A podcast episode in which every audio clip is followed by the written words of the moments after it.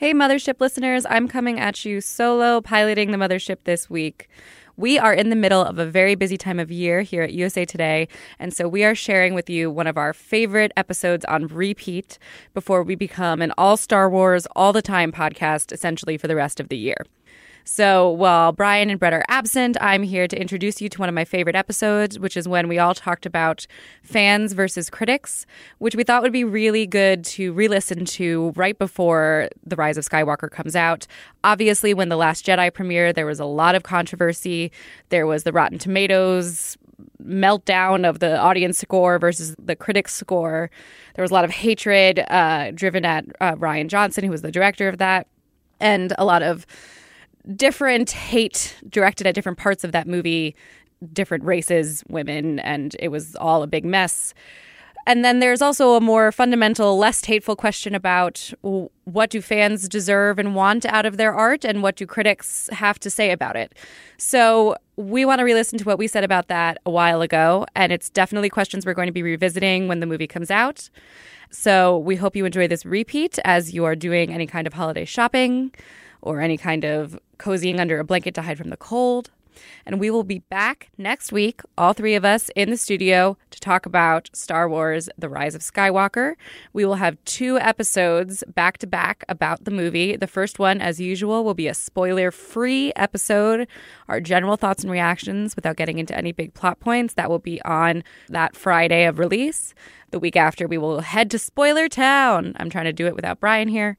And then we will be talking about the best and worst stuff of the year. So stick with us. We hope you enjoy this episode as much as we do, and we'll see you next week. In the great halls of USA Today, we assemble the newsroom's mightiest nerds. Brett Molina. I'm so sorry for the producer of this podcast. Kelly Lawler.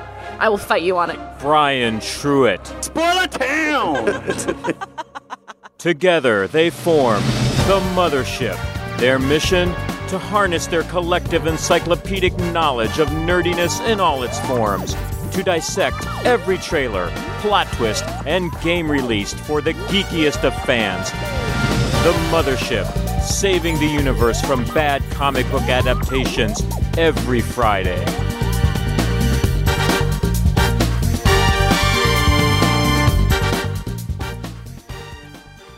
All aboard the mothership, the Geek Culture Podcast from the USA Today Network. Thanks so much for joining us, and happy Friday. We have someone back on the crew, everybody.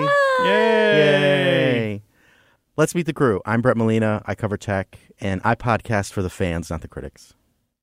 I'm Brian Truitt, film critic and entertainment writer, and I podcast for everybody.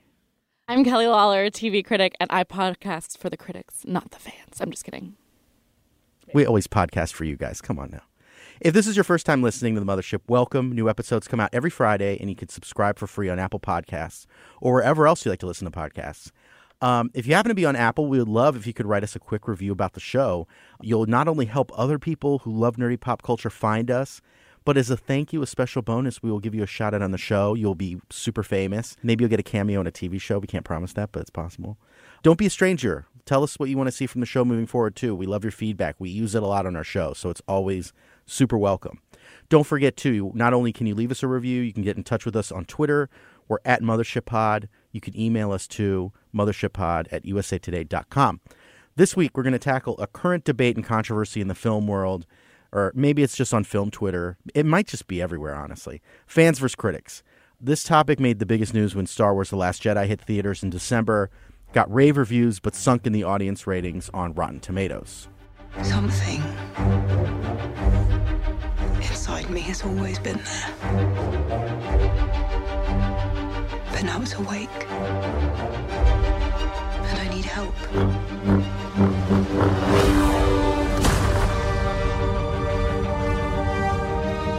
I've seen this raw strength only once before. It didn't scare me enough then. It now. But this also comes up when audiences or fans like a movie and critics don't, and is even something filmmakers might say to combat bad reviews. You know, we made this movie or this TV show or this video game for the fans, not for the critics, blah, blah. So we came at this topic when one of our listeners tweeted at us. This is what they wrote. I would love to listen to Mothership Pod discuss movies with big differences between Rotten Tomatoes, Tomato Meter, and audience score. What movies do critics hate but audiences love, and vice versa? Special thanks, by the way, to Zachary Weinstein at Ski Rock 11 for the idea. Greatly appreciate it. It was really cool, and we're so glad we can tackle this this week. So let's get to it. Uh, we'll start with Kelly since she's been gone a while. Why do you think this keeps coming up? I think that you know we talked about a lot about fan culture in the past few months on this podcast, and I think this is something that's always been around, but I think it comes up a lot more now that we have social media and we also have these public ways of rating movies and TV, but mostly movies. So that there there seems to be some way to quantify how audiences feel about something other than the box office. And you know, obviously we have we put a lot of emphasis on Rotten Tomatoes critics scores for movies these days too. So I think that it's just something that has always been there, but is just so much more accessible now. And, you know, it starts getting reported as news. And then you're like, did everyone hate The Last Jedi? Uh, No, it made quite a bit of money at the box office, but there's certainly something there. Be it trolls trying to tank the rating, or be it longtime fans who weren't happy with the way that this was done. And I think it's something that we have to take within degrees, but it's definitely something worth talking about.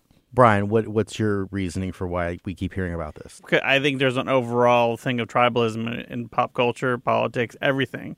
And with social media, everybody feels like they're a critic anyway. People, you know, there's always been bad movies. There's always good movies. You know, kind of sometimes people don't agree. But I think now people people you know they put their flag down and, and their opinion on something and they don't see anybody else's opinion or the bad side of things they're just like this is good i love this you know f you all for not liking it I think part of it too, yeah, I think there's like a little bit of an ownership stake in something, especially if you see trailers and you really, really like it or you really want it to be good. Mhm. Like you just kind of want to stand that ground no matter what. So it's tough when you see a critic take something that you think is going to be really good and say, well, it's pretty bad and it sucks and all this other stuff. And so you kind of, in, a lot of times, want to kind of retrench and be like, no, this is great. You're wrong. Um, and, you know, I, it, it, and it's also hard to quantify too. Like, you know, I think sometimes movies over time or TV shows or games might be better than critics gave it credit for. And I think that happens from time to time. But I do think a lot of it is more about you see something you really like and you want it to be good. And it's kind of hard to hear sometimes when people whose opinion you value say that it's not as good as you think. Um, but it shouldn't change like if you like it or not. I mean, if you like it, that's cool, and don't you know you have to put too much pressure on that. But I think that's where a lot of it comes from. Yeah, and I think also part of the problem is the way that Hollywood has changed over the past few years. And, you know, people's viewing habits have changed and technology has changed. So there's so much competition for movies in general from staying at home and watching something on Netflix, staying at home and playing a video game, going to the park with your family, et cetera, et cetera. So to get people into the seats, every movie now is this like event movie, you know, like, you know, that's why superhero movies are so big right now because if you're to spend the $14 or however much it costs to go to your local Cineplex, it has to be really worth it. I was um, away for quite some time. It was on vacation with my family. And my parents talked about how they they went to see uh, The Spy Who Dumped Me, and they had no idea what it was about, and they just kind of did it because they heard it was a comedy, and they're like, "Why not?" I just feel like almost no one does that anymore. When you're going to the movies, you're investing time and money. There isn't really a sense of discovery anymore. It's almost like going to a concert for your favorite artist. It's a sense of confirmation. You want to see what you already know, but better. It isn't casual anymore. It's the way that Hollywood is, they've cut out a lot of mid budget films, although maybe the success of something like Crazy Rich Asians will help change that a little bit. But when they're only like tiny Oscar indies, that's, I think, for a lot of people feel like work to go to see. And then giant movies, um, people expect them all to be perfect all the time because you know our emotions about movie going have changed it's not a casual experience anymore Well, and I think studios are weaponizing fans too. I think mm-hmm. you know if they've got like some August release that they know sucks, but they got to still market it somehow, and they don't have a Peter Travers quote or some you know rando TV guy in like somewhere in in the world who Fox went to the yeah went to the junket and gave him a, a pull quote or something. What they do is they go and you know they have word of mouth screenings and they pull from Twitter, just rando people from Twitter. I don't know if people fall for it. They shouldn't because it's just like I don't care what big guy two six five on Twitter thinks. If people do, that's fine. But you know the studios aren't aren't helping matters. I think the other thing, and this taps into video games as well, because there's a whole nother hot mess with the way reviews and stuff like that go there too. But I think a lot of it too is how we view what is a good movie and a bad movie using these scoring systems. You know, with mm-hmm. movies and TV, we have star ratings. With video games and with sites like Rotten Tomatoes, it's a 100 point scale. So sometimes you might see a four star review and they extrapolate that into a number. And it might not exactly reflect what the critic thinks of the movie, but the way they have interpreted it is then displayed differently. Video games run into this a lot where it's like if they see a game that scores in the 80s, it's seen like it's an okay game. And some fans, if they if it's anything below like a 90, they revolt and they're angry because it's like this should be the best game ever and whatever. And I feel like that happens with movies too, where you can take a you can take a rating on a movie and you turn it into a score that maybe doesn't accurately reflect what you think of the movie. Um, also, I think being this 100 point scale, a lot of us tend to visualize this stuff with school. So it's like if we see a 90, it's an A. If we see a 70, it's a C. So if we see this movie in the 70s, we're like, oh, it's it's kind of bad. And you're like, actually, 70 is pretty good. It's still a good movie. It's just not this great Oscar worthy, like must see movie. You know, I think that and, and some of that might be on critics where it's like having the freedom to use the full scale, but then you run into the problem with fans that get angry if you don't score it a certain way or if it doesn't fit their perspective. Right. Like if I'm going to give a movie like an F, like I would have gotten in school, or like our TV show, like Brian and I would use like like a one star or a no star, right? Like you use the whole scale, where school you only use fifty to hundred. And so I think that totally throws people up. And I also think people don't totally understand how Rotten Tomatoes works. It is not an average of critics' scores. Um, it is ha- it is the percentage of critics who thought it was good. So, you know, you could get something with like a 99% Rotten Tomatoes, and every critic could have given it like a 51 out of 100.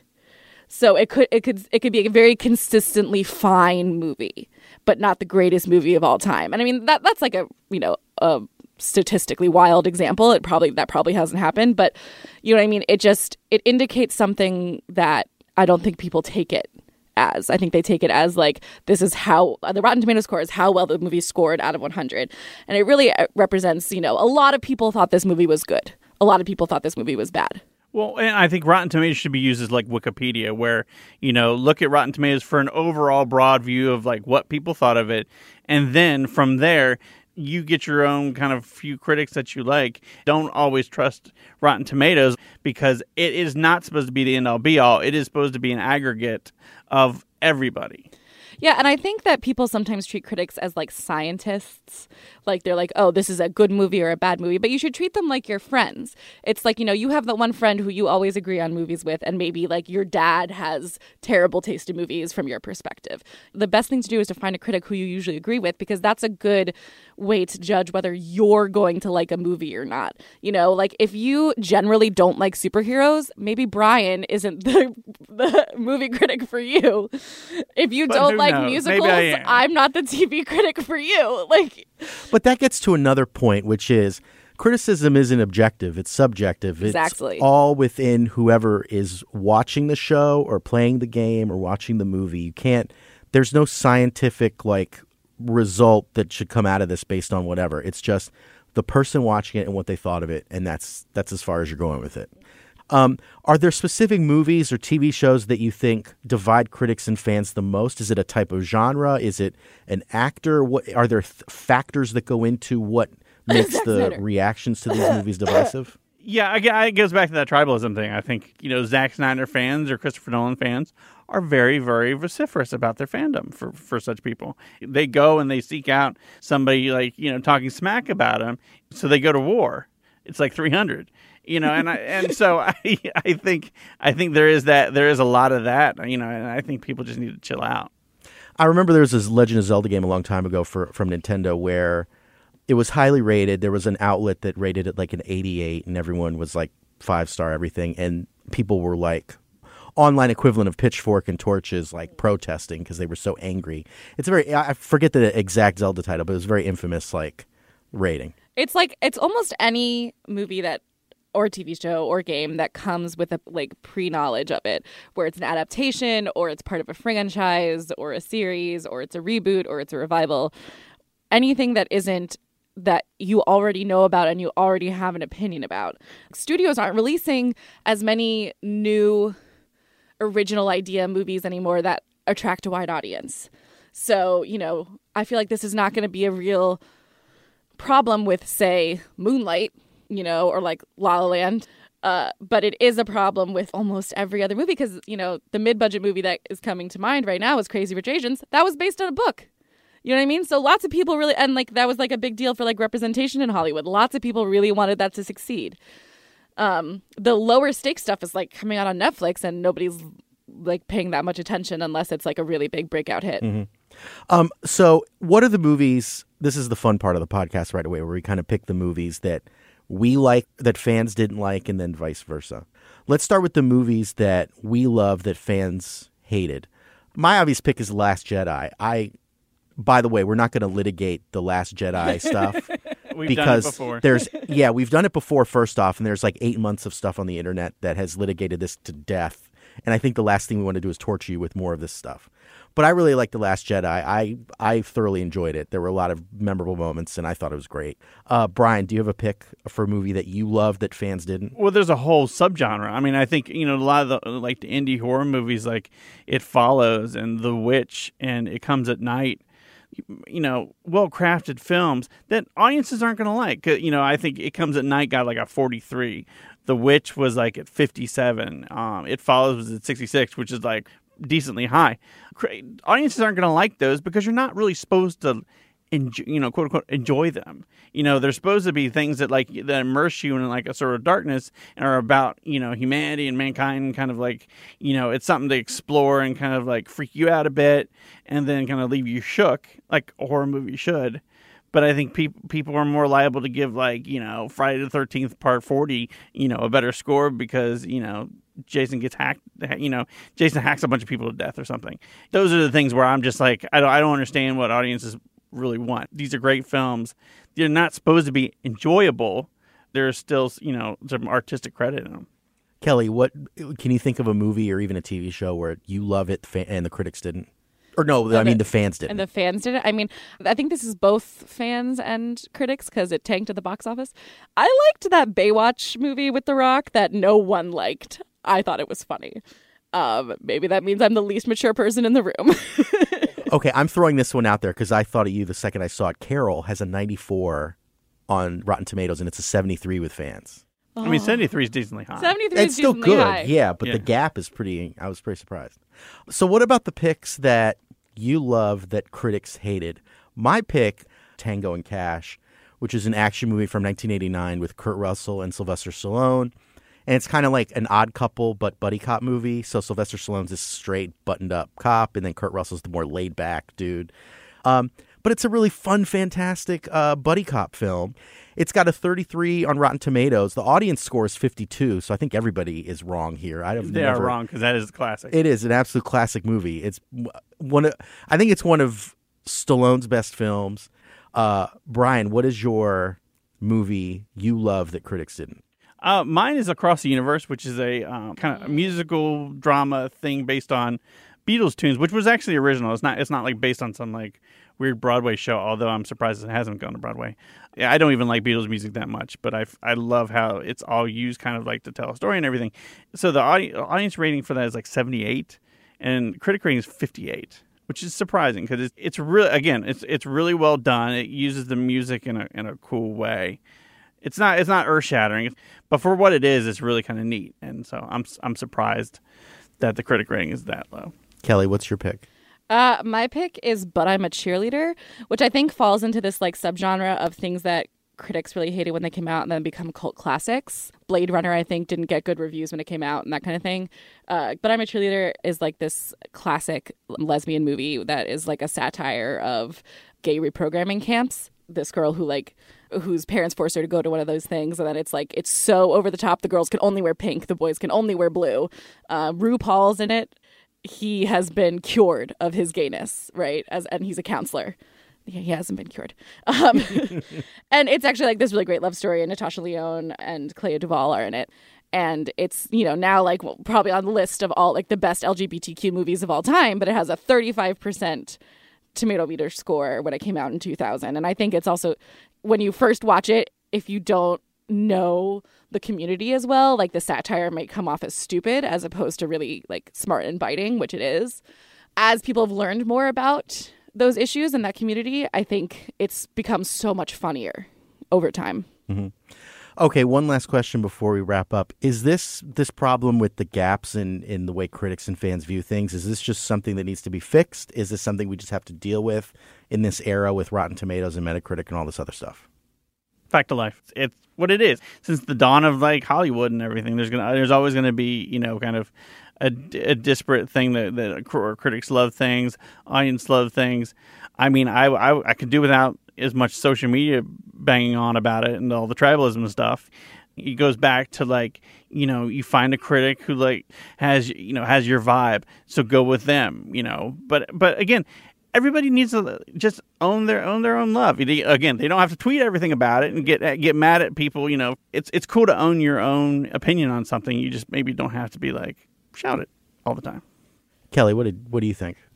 I would keep a cautious eye on it because Hollywood has a long history of learning the wrong lessons from uh, their results, be they good or bad. You know, Deadpool did so well, so they were like, let's make all superhero movies R rated right now. And the reason Deadpool did really well is because it was different. You know what I mean? Like Guardians of the Galaxy did really well. Let's put a 70s soundtrack on every movie. So I think if this starts to influence what kind of movies are getting made in a really negative way, then I think it's something that like we could try to readdress and I don't know how we could fix it, but then it would concern me. Right now, I agree with Brian. It's kind of just a fact of life. But I just don't want Hollywood to be stupid because they can be really stupid. Yeah. I think ultimately it's just about being confident in what you like and don't like, and that's it. And I think as, as long as you can go that route, I think you're all good. Uh, okay, listeners, your turn. We want to hear from you. Um, why do you think there's such a divide between fans and critics when it comes to certain movies or TV shows or games or anything? Um, have you ever really disagreed with critics on a movie or a TV show? Is there a movie that you love or a TV show you love that TV fans or movie fans didn't? Let's talk about it on Twitter. You can find us at Mothership Pod. You can tweet at us directly. I'm at Brett Molina23. I'm at Brian Truitt. And I'm at K-Laws, K L A W L S. And if you'd like to communicate with us the old fashioned way, we've got email too. We're at mothershippod at usatoday.com. Uh, that'll do it this week. Thanks so much for listening. Special thanks to our pilots slash producers of the Mothership this week, Shannon Green and Natalie Boyd. If you like the podcast and don't want to miss an episode moving forward, you can subscribe to the Mothership for free on Apple Podcasts. While you're there, how about you leave us a rating or a review? It helps other people find us. And of course, we're going to give you a shout out if you do. Um, if you don't use Apple Podcasts, we're also on SoundCloud, Stitcher, pretty much anywhere you listen to podcasts, you will find us. Uh, thanks again. Until next Friday, nerds out. Later. Bye.